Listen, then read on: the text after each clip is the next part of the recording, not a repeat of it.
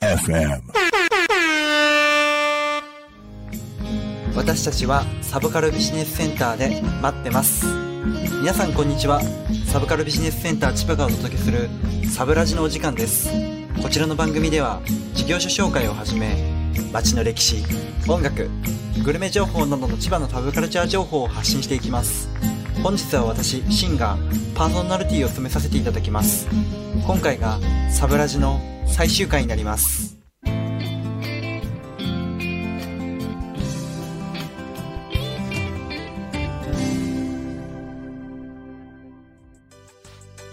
まず最初にサブカルビジネスセンターについて説明します。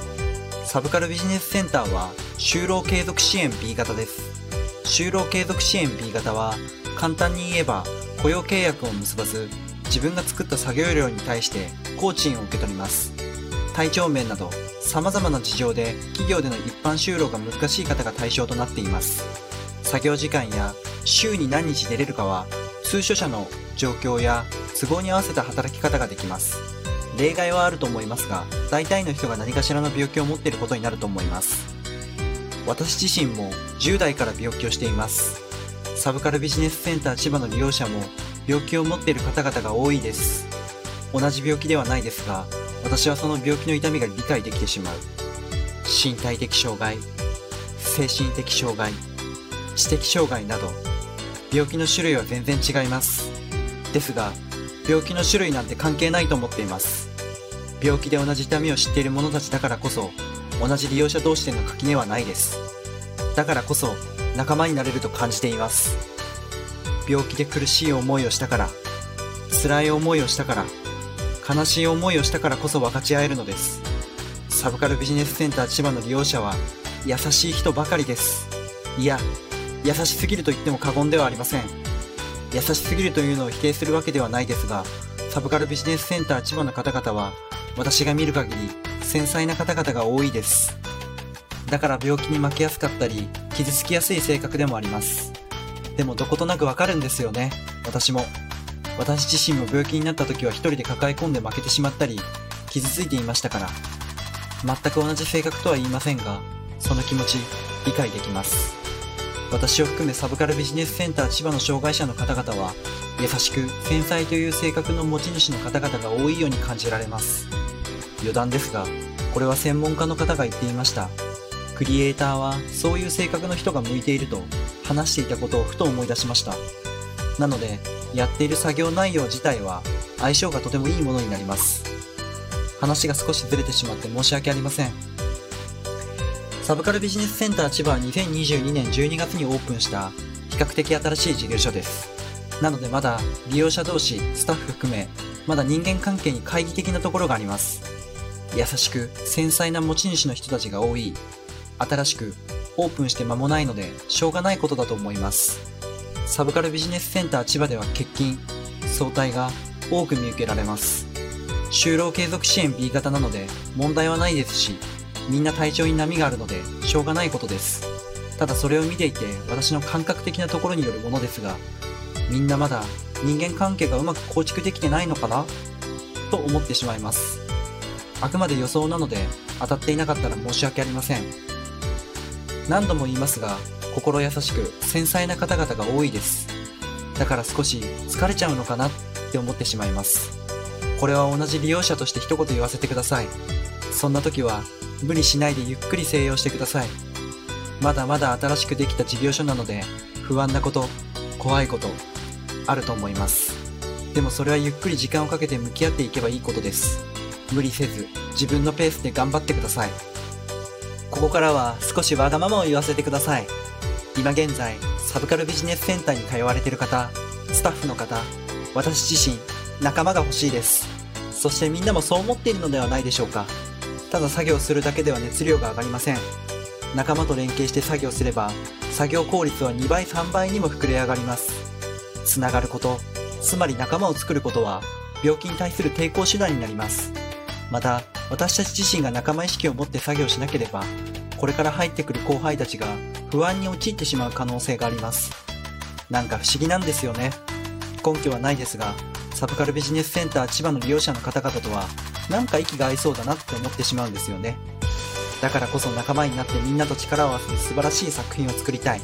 そんな気持ちが強いです。これは私一人だけの力ではどうしようもできません。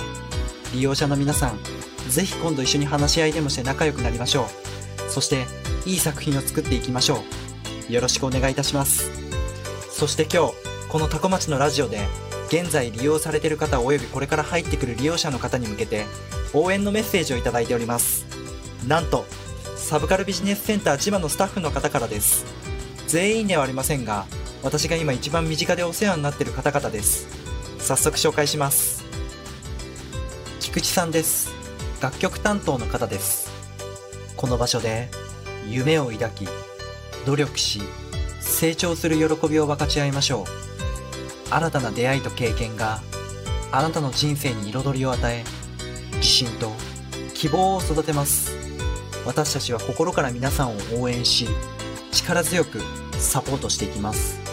一緒に挑戦し、輝かしい未来を共に築き上げましょう。応援メッセージありがとうございます。応援メッセージがなんか音楽の歌詞みたいでかっこいいですね。菊池さんは見た目もギタリストって感じの方で、非常に音楽を作る才能がある方です。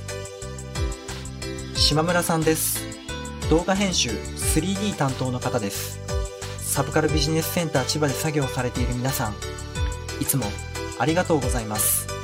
新しく入所される方、この場所はアットホームでアイデアが自由に広がる魅力的な事業所になっています。共に成長と達成感を共有していきましょう。よろしくお願いします。応援メッセージありがとうございます。島村さんは私が今一番身近でお世話になっているスタッフの方です。動画編集の作業を教えてもらってます。島村さんは動画編集 3D においてはとても実力がある方です。野口さんです。イラスト担当の方です。以前僕はイラストとは何の関係のない会社に勤めていました。そんな僕が福祉を通して皆さんと一つの作品を作ってこれたのがとても嬉しく思います。皆さんが僕の夢を叶えてくれました。これからはみんなの夢を僕が叶えたいと思います。応援メッセージありがとうございます。野口さんは事業所の中で一番優しいスタッフの方です。朝礼と修礼をいつも仕切ってくれています。初めて事業所を利用するときは野口さんを頼るといいと思います。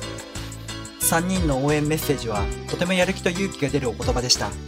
今回、私自身も元気が出ました。私のパートで出演してくださり、感謝しております。入所を検討している方々へ、今現在、入所している方々並びにスタッフの方々は、とにかく優しい人ばかりです。まだ新しくできた事業所なので、少し不安な要素はありますが、私たちならどんな困難でも乗り越えていけると思っています。そして私たちは、一緒に作品を作っていける新しい仲間を求めています。興味がある方は、サブカルビジネスセンター千葉にぜひ遊びに来てください。私たちは、サブカルビジネスセンターで待ってます。そして今回で、サブラジの最終回となります。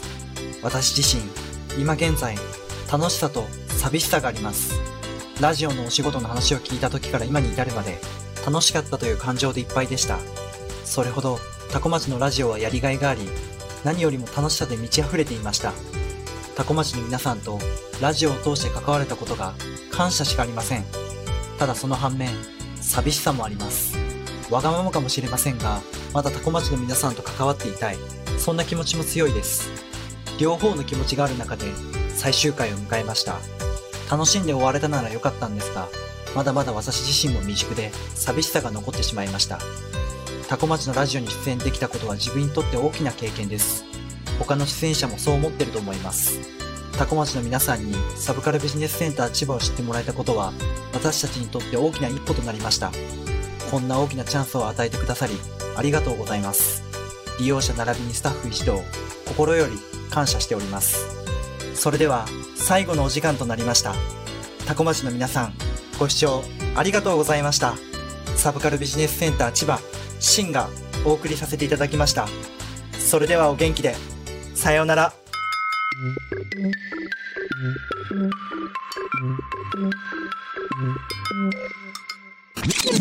Talk Me FM